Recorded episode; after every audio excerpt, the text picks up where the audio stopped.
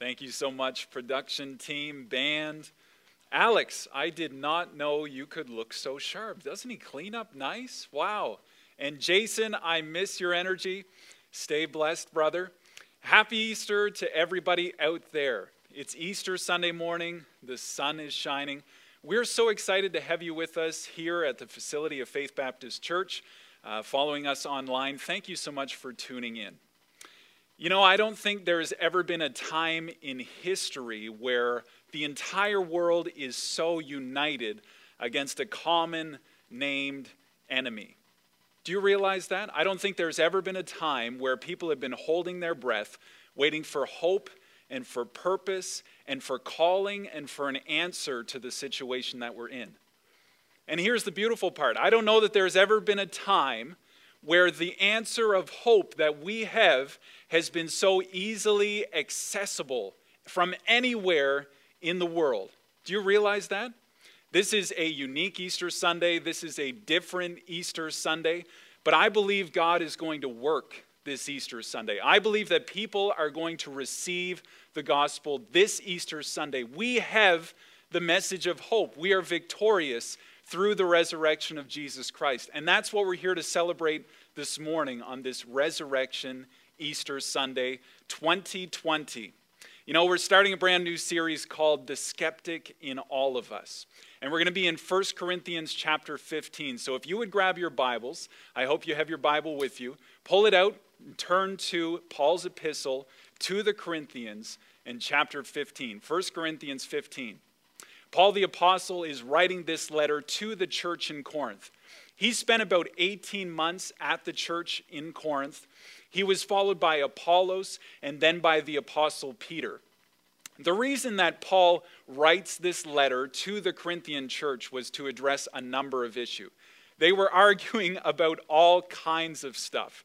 I thank God for a unified church, a church where we just enjoy such harmony and community together. This church was really struggling with harmony and unity. They were fighting and arguing about sex. They were arguing about food offered to idols. They were arguing about what they did when they got together in meetings because they just spent the whole time arguing. But the biggest argument and the biggest issue they had, according to Paul, Paul addresses this one the most with the most emotion, the most angst, is that they were questioning the resurrection and life after death. You know, it had been 25 years since Jesus rose from the dead. A whole generation had passed on. And people were questioning here at the church in Corinth did it really happen? Is it just a legend? Is it just a story that I heard when I was a kid? Is this really true? Did Jesus really rise from the dead? And what does that mean for me today? You know, it's, it's such a temptation for us today just to turn church into this moral ethics seminar. You know, we remove all of the spiritual elements and we just focus on our life here and now, like a life coach. Just give me some good tips for living my best life now. Just tell me how to act and think and talk so I can make it through this situation now. Just remove all of the spiritual, kind of mysterious elements that we don't really understand and just focus on right here, right now. How should we act? How should we think? Why are we so focused on life after death? That's a temptation today, isn't it? Well, we're starting this new series called The Skeptic in All of Us. There is a little skeptic in all of us. Do you realize that? We all have questions, we all have doubts, we all have fears and anxieties. So, over the next five weeks, we want to answer some big questions that people were asking back then and that people are still asking today. Did Jesus really rise from the dead? Or is Easter just about a bunny and chocolate eggs? Was Jesus really a man and God at the same time, or was he just a good prophet? Does Jesus really need me? Does Jesus really change me? Does he transform me? These are big questions that people are asking today. There's a little skeptic in all of us. You know, today on this very unique Easter Sunday, I want to tackle the question did Jesus really rise from the dead? What does that mean for me today? Does that change the way that I live today? The fact that Jesus truly rose from the dead. You know, if, if you're just joining us simply because it's Easter, and that's what you've always done. You've come to church at Christmas, Easter, maybe with family, parents, grandparents, kids. I want to encourage you to stick through this message. We're going to give three evidence for the resurrection of Jesus Christ, the fact that it actually happened from 1 Corinthians 15. You know, maybe you're here today because you're searching for that nostalgic, traditional experience of family and community and the festive times of the season. Maybe you're missing that in a time of social distancing. You feel separated. You're looking for something to take you back to what would normally happen on an Easter weekend. So you're here tuning in. I'd encourage you to stick around and listen for the duration of this message. Listen to these three evidence as to why we truly believe that Jesus actually rose from the dead and how it changes the way that you live today. And you know what? Because it's Easter, we're going to do things a little bit differently. I know that you've been cooped up in your house. Thank you for practicing social distancing. Thank you for not going out unless it's for essential errands only, or if you're an essential worker, if you're a frontline worker. Thank you so much for your ministry in these times. But I want to get you out of the house today. It's a beautiful day. So here's what we're going to do we're going to go to two different locations. and We're going to see the sunrise from two different locations. And they're spots that mean a lot to me and to my family, and they're right here in the community. I didn't have to travel far. I practiced social distancing. We're out here in the country. It's a rural community. There were no people around for miles. I want you to know that. So, would you join me as we take a little trip? Before we do that, I'd like to pray to start this message off, focused on God and what He would have us to hear this morning on this Easter Sunday. Let's pray. Father God, I just want to praise you so much for who you are this morning. Thank you for all your grace and your kindness and your love towards us. Thank you so much that on this Easter Sunday we get to rejoice and celebrate and remember the fact that Jesus is alive today. We serve a risen Savior. The reason we're so different from another religion that you could name out there is because we serve a risen Savior.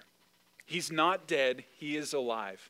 He's not in the tomb, He's seated in heaven. He's living to make intercession for us and serving as our advocate, our Savior, our Redeemer. God, we thank you so much for Jesus, for his life over the grave, for his victory over death. God, we claim that victory today, and we thank you for the new and abundant life that we have found in Jesus Christ. We thank you for this Easter Sunday. In Jesus' name, amen. Welcome to the beach. Did you know that Nova Scotia is Canada's ocean playground? It says that on the license plate, right? We have beautiful coastlines, some salty, cold water. But a day at the beach, isn't that what summer memories are made of? My family has always loved the beach. I mean, the warm sand, the sun, swimming, laughter. I mean, those are great things. We're looking forward to summer. I hope you are too. You know, one of the things the locals have to deal with here in Nova Scotia, especially on waterfront property, is erosion. When that tide comes in, those big breakers off of the ocean, they tend to drag some of that sandy soil out with them. So, one of the things people have to do is to hire heavy equipment to bring in these big boulders to support the shoreline. There's some right here beside me so that when the storm, when the tide comes in, those rocks help to support the bank instead of having it wash away. You know, Jesus spent a lot of his ministry at the beach. He recruited some of his disciples from the beach. Uh, he did a lot of teaching on the beach. He lived next to a beach. The disciples spent a lot of their lives on a beach. I think of Jesus' parable about the wise man who built his house on the rock. And when the wind and the rain, the waves came, the flood rose up, the house stood firm because the wise man had dug down and founded it on the bedrock. And then I think about the foolish man who thought life is a beach. You know, let's just have fun. He built his house on a foundation of sand, and when the storm came, when the tough times came, his house washed away. I want to picture this image of standing on the rock. On Christ the solid rock I stand, all other ground is sinking sand. Did Jesus really rise from the dead? Is that a solid bedrock foundation for our faith? So let's look at 1 Corinthians chapter 15 and we'll start in verse 1. Now I would remind you, brethren, of the gospel I preached to you, which you received, in which you stand, and are being saved by it. If you hold fast to the word I preached to you, unless you believed in vain.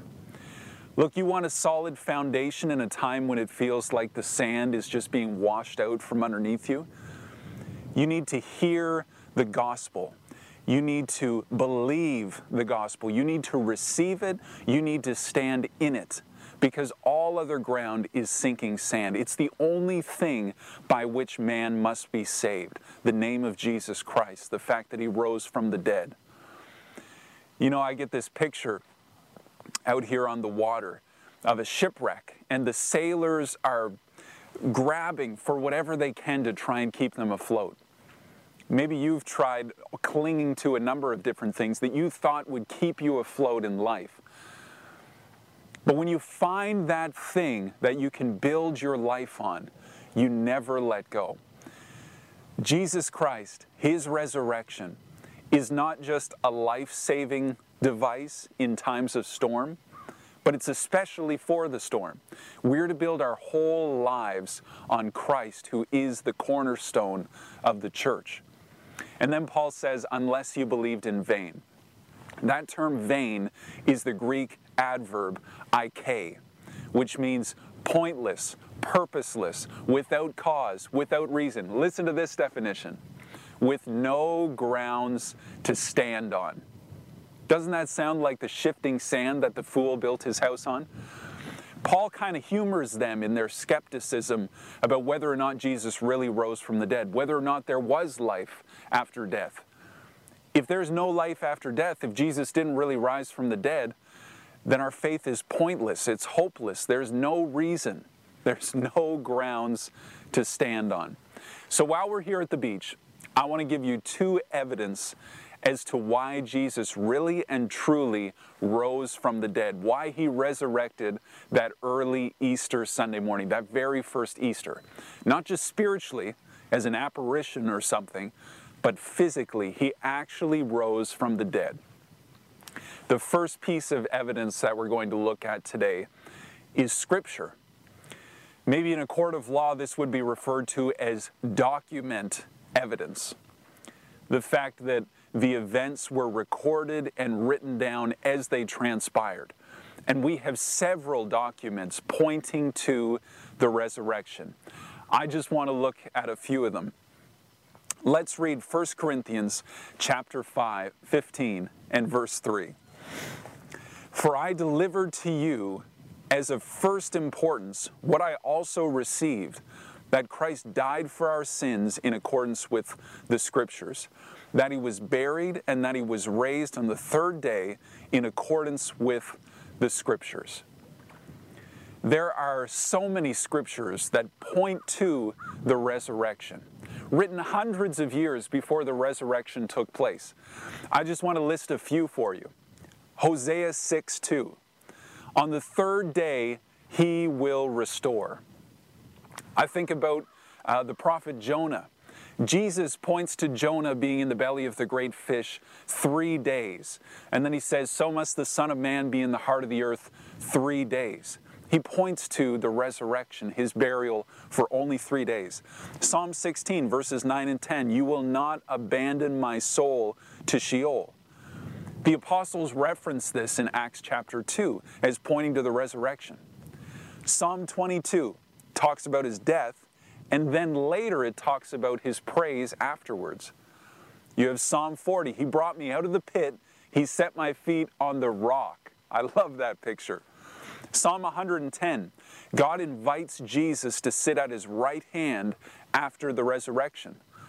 Lord said to my Lord, Sit at my right hand until I make your enemies your footstool. Isaiah 53. You remember that passage. He takes our shame, He takes our guilt, He takes our trespasses. By His stripes we are healed. But then it says, He will prolong his days, even after all that suffering and death, his days will be prolonged. Points to the resurrection. Genesis 3:15, the proto-evangelium, the first mention of the gospel in very simplistic form. He will have victory over Satan, and Satan will be the one defeated by death. Then you have Job 19. Listen to this. I know that my Redeemer lives, and in the end, he will stand. There are so many more references that we could look at, but just those few as the sun is rising here on the beach. When you have an ancient document, a well known historical transcribed document, there would be copies in abundance. Uh, Jewish tradition, they would memorize this by the age of 12, the Torah. When you have something so well known and so well dispersed, all of this document evidence pointing to the resurrection, decades, centuries, millennia before the resurrection actually takes place, and then the resurrection does take place, well, it's document evidence pointing to the validity of the resurrection. And then the second piece of evidence that I want to point to is eyewitness testimony. Statements from witnesses is probably the simplest form of evidence in a court of law. And we have many recorded statements from witnesses. We're just going to look at a few. So look at 1 Corinthians 15 and verse 5. And that he, Jesus, appeared to Cephas, then to the twelve. You know, Cephas is the term for rock. Uh, it's a nickname that's not only given to Dwayne Johnson, but it's also given to the disciple Simon Peter. Jesus said, On this rock I will build my church. Jesus being the chief cornerstone, and the apostles being the one to begin the work of the church. Do you know early on that first Easter Sunday morning, when the women returned from the tomb to give the news to the disciples who were staying in a place in Jerusalem that the body of Jesus was gone? Somebody has taken it. Peter and John just start running for the tomb. The sunrise was probably shining on their face as it's shining on mine now. John runs on ahead. He gets to the door of the tomb. He stoops and he looks down inside. When Peter arrives at the tomb, he runs straight in. He looks, he sees the cloth that was on Jesus' face placed in one spot, and then he sees the grave clothes that were around Jesus' body placed in another spot. The two of them return to the place where the disciples are staying. And that night, even though the door was shut and locked, Jesus shows up in the room with the disciples. They see his scars and they believe that he is risen. But the disciple Thomas isn't there. A few days later, Thomas returns and the disciples tell him the Christ is risen. And you want to talk about skepticism, there's a little skeptic in all of us. Thomas's response is, unless I can see the scars, place my finger in the prints in his hands, my hand in the spear print in his side, I will never believe. Have you ever had conversation with somebody who responds with that? I will never believe. Look, unless God gives me a clear, tangible sign that I can see, smell, touch, taste, feel, I will never believe. Well, guess what? Eight days after the resurrection, Jesus returns to the disciples in the place where they are staying. Thomas is there. Thomas gets to see his scars, put his finger in the nail prints, and his hand in his side. And Thomas, the skeptic, doubting Thomas, his response is, My Lord and my God. You see, because of the power of the resurrection, God took skeptics and turned them into people of faith. The disciples are so emotionally disoriented, they don't know what to do. They need to get back to some semblance of normal. So they decide to go back to the beach. And they get their fishing boat, they head out on the Sea of Tiberias, and they fish all night long. And you know what they catch? Nothing. You know, chalk it up to the first day back on job after three years traveling with Jesus. But then there's a voice from shore and somebody's shouting, Do you have any fish? They have to respond with no. I, I don't know if they shouted back, Look, it's our first day. We haven't done this for three years. But then the person on the beach shouts to them, Try the net on the other side, which is ridiculous.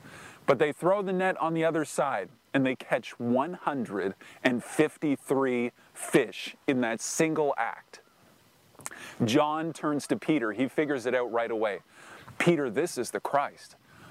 Peter jumps off the boat, dives into the water, and starts swimming for shore. When he arrives at the beach, Jesus has a fire and he's cooking fish for breakfast.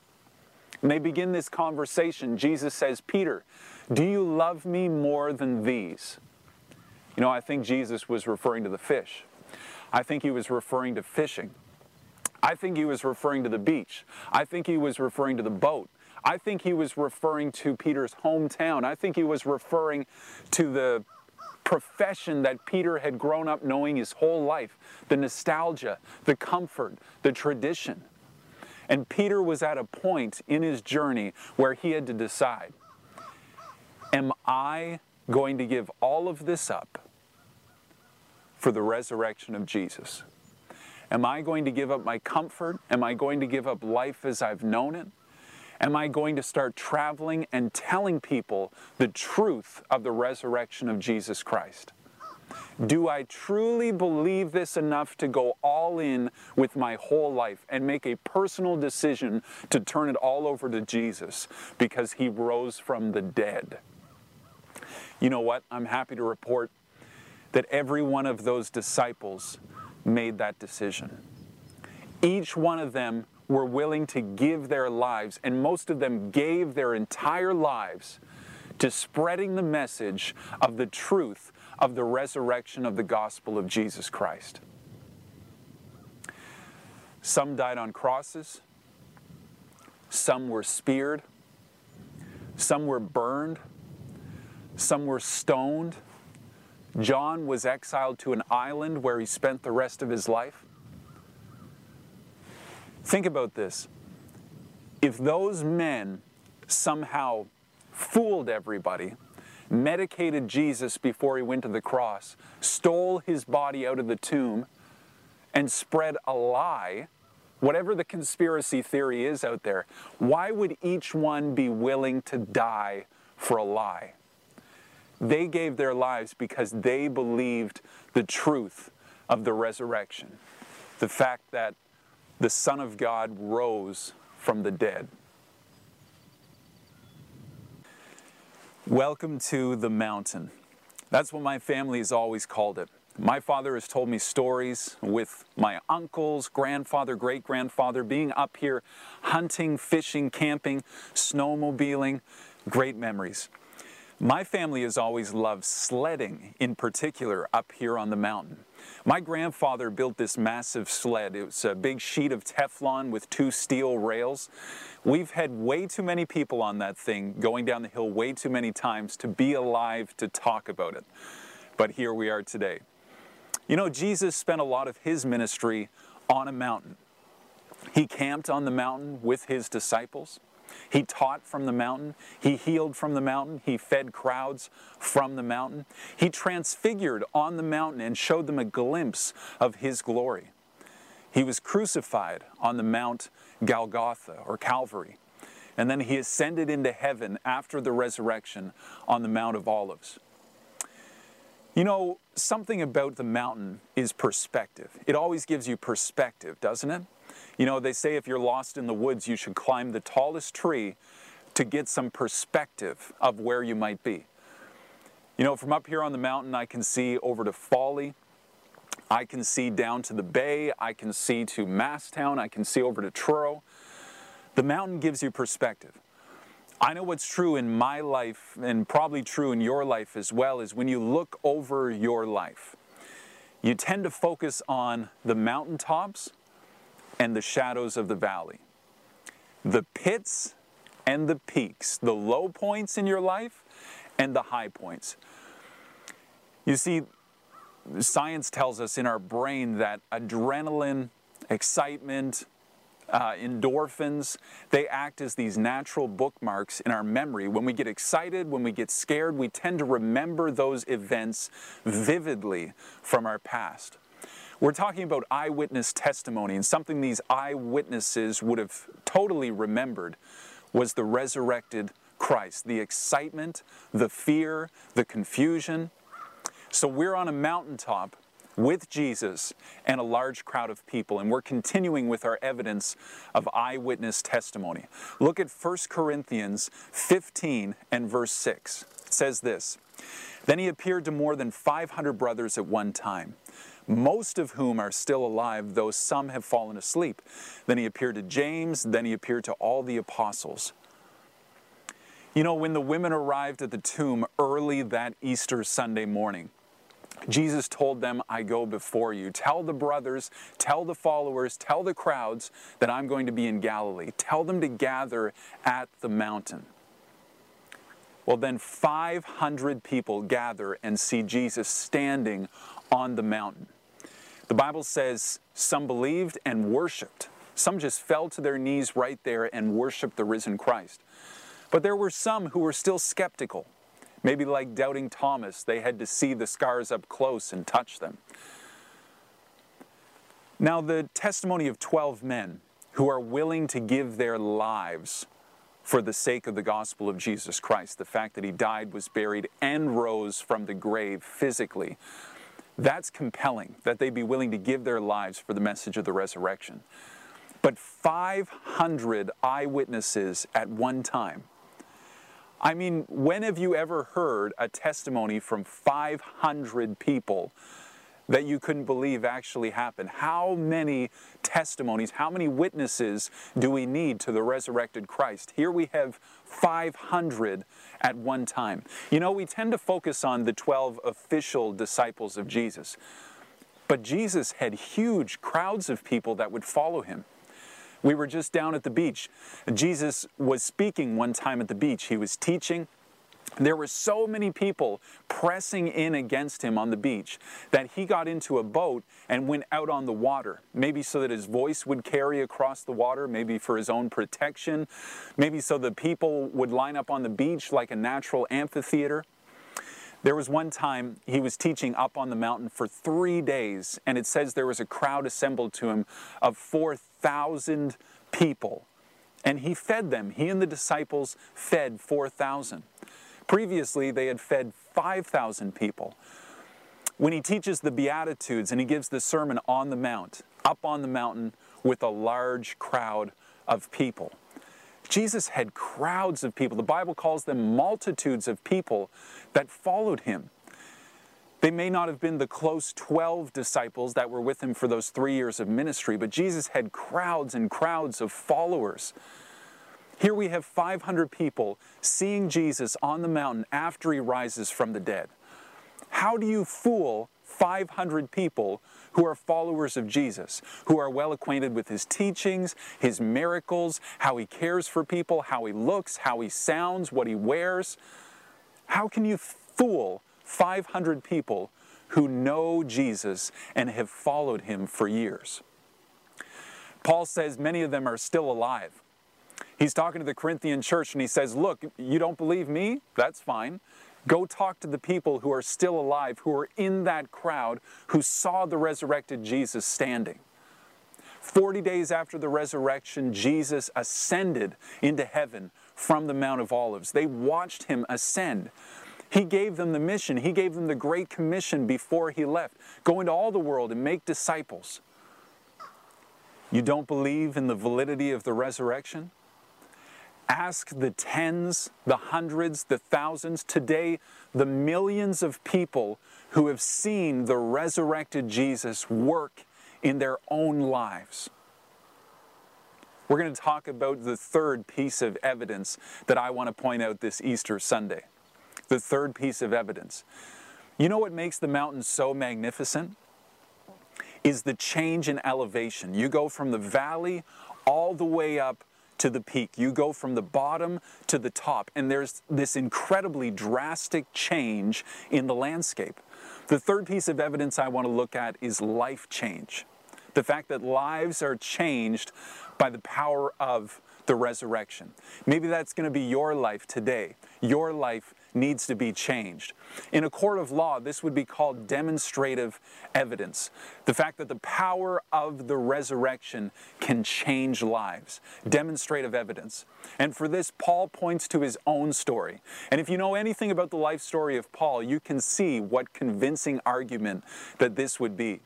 Look at 1 Corinthians 15 and verse 8. Paul says this Last of all, to one untimely born, he appeared also to me. For I am the least of the apostles, unworthy to be called an apostle, because I persecuted the church of God. But by the grace of God, I am what I am. And his grace toward me was not in vain. On the contrary, I worked harder than any of them, though it was not I, but the grace of God that is with me. Whether then it was I or they, so we preach, and so you believed. Paul points to the power of the resurrection to change lives in his own life story. You see, Paul was one of the most aggressive, most intellectual, most Hellenistic, most religious, most zealous enemy the church had ever seen to that point. He got permission from the rulers and authorities, signed letters to go into towns, find the Christians, pull them from their homes, pull them from their families, have them stoned, have them executed, have them thrown into prison. He was holding the jackets of the executioners who killed Stephen, the first martyr for his faith in the resurrected Jesus Christ. Paul was a bad dude.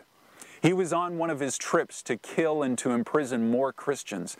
He's on the road to Damascus, and Jesus shows up and changes everything. He's blinded by the light of Christ, the light of the world for three days, and his life is totally changed. He goes from attacking the church to building the church. He goes from threatening the gospel to transmitting the gospel everywhere he went. He was telling the story of the resurrected Christ. God took the most aggressive, the most zealous enemy of the church and flipped him on his head. His life did a 180 degree turnaround. He repented from being an enemy of the church and he gave his entire life to the building and founding of the church. He spread the gospel throughout Asia, all the way up to Rome. He was telling everybody, he planted so many churches. You know, Paul was beaten with rods for the sake of the gospel. Paul was stoned and left for dead because he was telling people about the resurrected Jesus. Paul was let down from a city wall in a basket so that his life might be saved. Paul was shipwrecked. Paul was bitten by a poisonous snake. He was imprisoned time and time again. He was persecuted for his faith. He was stopped by a witch in the middle of a city and told to get out. And then Paul says this in the second letter to the Corinthians, these same people that he's writing to who are skeptical about the resurrection. In 2 Corinthians 12:10, Paul says this, "For the sake of Christ, I am content with weaknesses, with insults, with hardships, with persecutions and calamities. For when I am weak, then I am strong." You want proof of the resurrection? Look at the changed life of the Apostle Paul. It wasn't just a change in a moment that lasted for a weekend. He pursued the gates of heaven with that same faithful fervency in the resurrected Jesus Christ. He never stopped running until the end. He couldn't be stopped. That's the power of the resurrection. King Jesus over his kingdom, advancing his kingdom against the gates of hell. Nothing can stop the power of the risen Christ. Maybe that's kind of like your story. Maybe God has taken your life and has flipped it around. Maybe you went from atheist and now you're believing in Jesus Christ as the purpose and the foundation, the cornerstone of your life. Maybe you went from jealousy and envy to compassion and generosity. Maybe you went from cursing people out to blessing and encouraging people. We look at the changed lives in our church, we look at the changed lives around the world, and we say Jesus Christ has truly risen from the dead because the power of his resurrection has changed countless lives throughout history and will continue to change lives because of the never changing, unstopping love of God through Christ Jesus, the abundant life he gives because of the resurrection. Still skeptical about the resurrection? Whether or not Jesus truly rose from the dead. We have ancient document evidence pointing to the resurrection over thousands of years. We have countless eyewitness testimonies pointing to the fact that Jesus truly rose from the dead. And today we can see so many lives that have been drastically changed because of the power of the resurrection of Jesus Christ. So let me ask you the question Did Jesus really rise from the dead?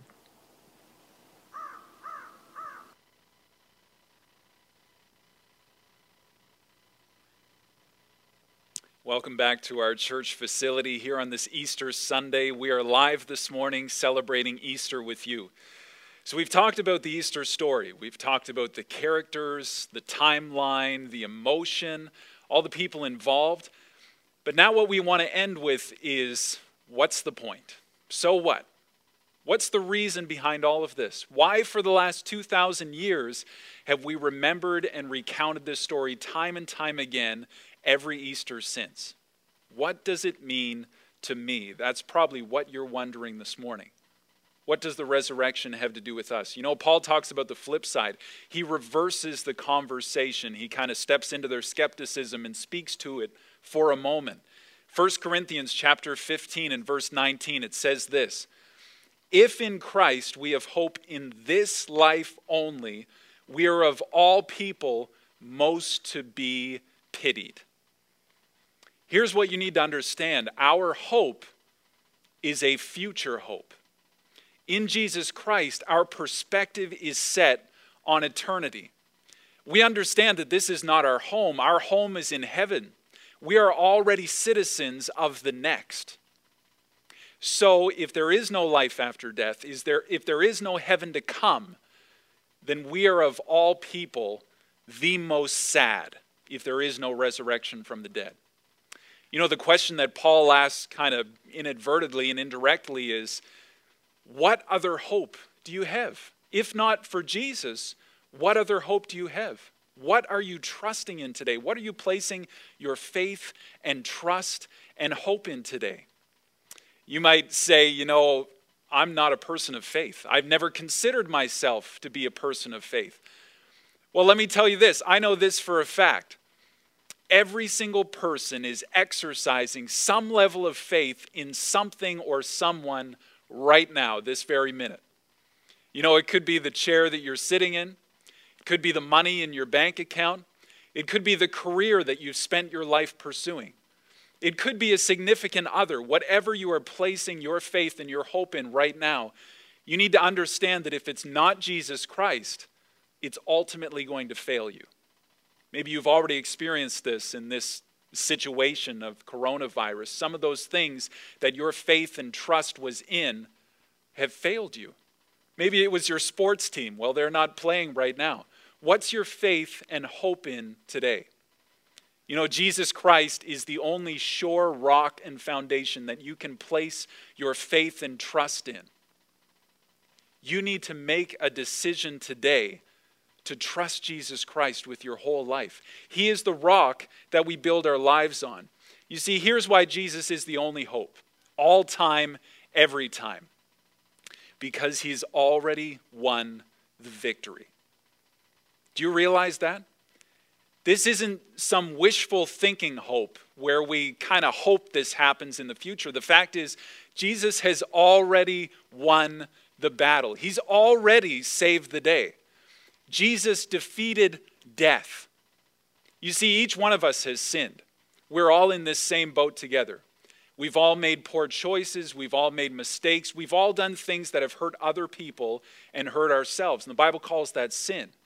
The Bible also says the punishment for sin is death.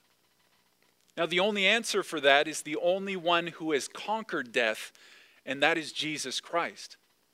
He is the only rock, the only hope, the only surety to the answer of this problem that we call death and sin. Let's look at another verse together. It's in 1 Corinthians chapter 15 and verse 54. And it says this When the perishable puts on imperishable, and the mortal puts on immortality, then shall come to pass the saying that is written Death is swallowed up in victory. O death, where is your sting? O death, where is your victory? The sting of death is sin, the power of sin is the law. But thanks be to God who gives us the victory through our Lord Jesus Christ. Victory through Jesus Christ. You can have victory. You know, victory isn't a vaccine, it's Jesus. You know, they can come up with a vaccine and it'll save you for some time until the next pandemic comes along or the next struggle, the next storm that we find ourselves in. But the fact is, Jesus saves you for all of eternity, past, present, and future, in the blood of Christ. Jesus saves you for all time. You know, if this truth resonates with you today, if you're beginning to understand for the first time that there is life after death, and you can have the surety of a home in heaven with God the Father, your Creator, your Heavenly Father, through the blood of Jesus Christ, then today is the day to make a decision. You need to make a decision, and now is the best time to make that decision. And it's as easy as this just have a conversation with God, talk to Him. Just tell God that you admit that you are a sinner. You admit that you've messed up like I've messed up, like every other person on the planet has messed up. Man, we've all cheated, we've stolen, we've lied, we've broken God's law countless times. We've hurt other people, we've hurt ourselves. Admit that you are a sinner. And then believe that Jesus died on the cross for your sin. He took your sin, your shame, your guilt, your mistakes, your mess ups, all the baggage that you have in this life, all the demons in your closet, your worst fears, He took them to the cross and He paid the price for your sin. But Jesus didn't just die some martyr's death and now he's dead. No, he rose again on the third day. And that's why we celebrate Easter Sunday, the fact that Jesus truly rose from the dead. If you believe that Jesus died for your sin to give you forgiveness with God the Father, and then you believe that he rose again to secure your new life in him and has given you abundant life, then you just need to call on the name of the Lord. The Bible says, Whoever calls on the name of the Lord shall be saved. It's as easy as that. Just tell God you admit that you're a sinner, you believe Jesus died and rose again for you, and you're calling on the name of God to be saved. And then, can you do us this favor and do yourself this favor? Could you get in contact with us? We want to share this journey with you.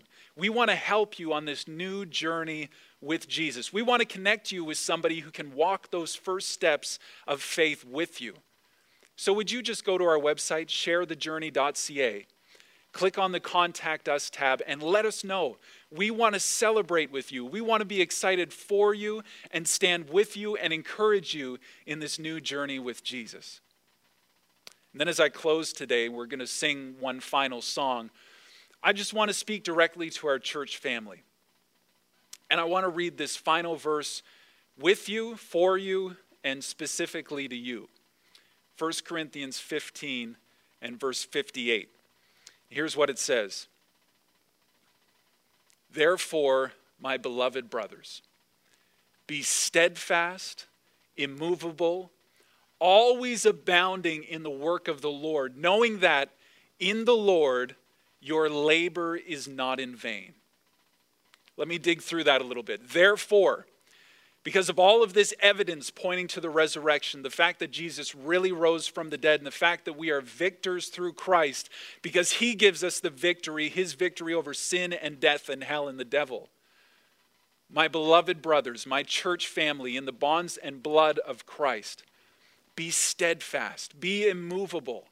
Cling to that chief cornerstone that the builders rejected, Jesus Christ. That stone that rolled down the mountain and crushed the statue in Nebuchadnezzar's dream. Cling to the stone that is Jesus Christ. Be steadfast, immovable. Don't let this storm, don't let this situation that is but for a moment, the Bible says, waver your faith or take you off course. It may take everything you have, like Job, but you'll still have your faith. Be steadfast, immovable, always abounding in the work of the Lord. You know that the kingdom of God is advancing. You know that even today, God's kingdom is growing and advancing and conquering and being victorious. And the Bible says the gates of hell cannot stand against it. Do you know that the devil and his demons in hell, they're on the defensive? You might feel like you're hiding at home trying to protect yourself, but the kingdom of God is advancing. We are on the offense, and Satan is on the defense. And then the verse says, knowing that in the Lord your labor is not in vain. Every time you minister, every time you stand up for the name of Jesus, every time you correct someone in love, every time you encourage someone, support someone, every time you get groceries for your elderly neighbor, every time you call somebody who's vulnerable, who struggles with mental illness, who is missing their loved ones, who's having a hard time in this season, every time you donate to the food bank, every time that you support a cause that's fighting the coronavirus in the name of Jesus, every time you give that gospel message to the people around you in word and in deed, you need to understand your labor is not in vain in the Lord. And then I want to end with this. And this is going to sound a little bit harsh because it is. If you're a believer in Jesus Christ today, you don't have the choice to succumb to a victim mentality because you are a victor in Jesus Christ. You don't get the choice to mope around the house or say, Woe is me, because through Jesus Christ, you are victorious. He's already won the battle. We know the end of the story. The tomb is empty. You can read it in John chapter 20. We know that we are victorious through Jesus Christ in the end. So we need to treat this day and all the days that are to come as victors through Christ Jesus. This storm has nothing on the death, burial, and resurrection of Jesus Christ. So I want to leave you with that thought. We're about to sing one final song called Jesus Paid It All. And if you're realizing you need to make a decision to trust Jesus today and you haven't yet done that, we're going to give you some time. Think about the lyrics of this song. Think about the fact that Jesus paid everything on the cross for you. God loves you so much that he gave you his son to die and pay the punishment for your sin so that you can have everlasting life, a purpose, a hope, and a calling on this Easter Sunday. So we're going to sing together, but before we do that, I'd like to close in prayer. Father God, we just want to praise you and thank you for who you are today. Father, I pray for those who are skeptical out there today, who are coming up with all sorts of reasons and evidence against the resurrection as to why they don't have to believe it. And I would ask them, why not? What else are you going to put your hope, your faith, and your trust in today? What else is going to stand the test of time?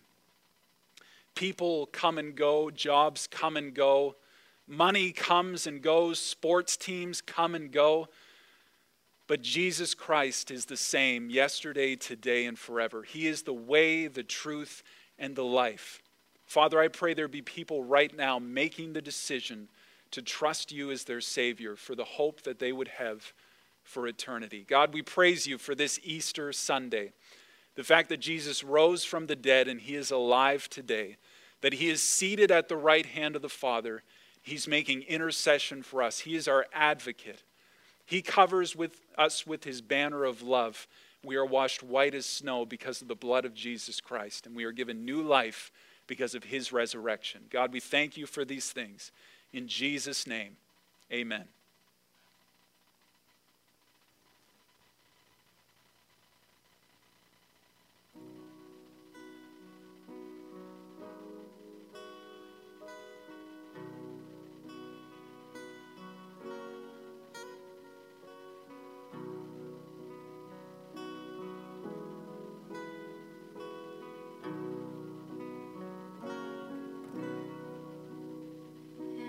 I hear the Savior say, Thy strength indeed is small. Child of weakness, watch and pray. Find in me thine all in all. Cause Jesus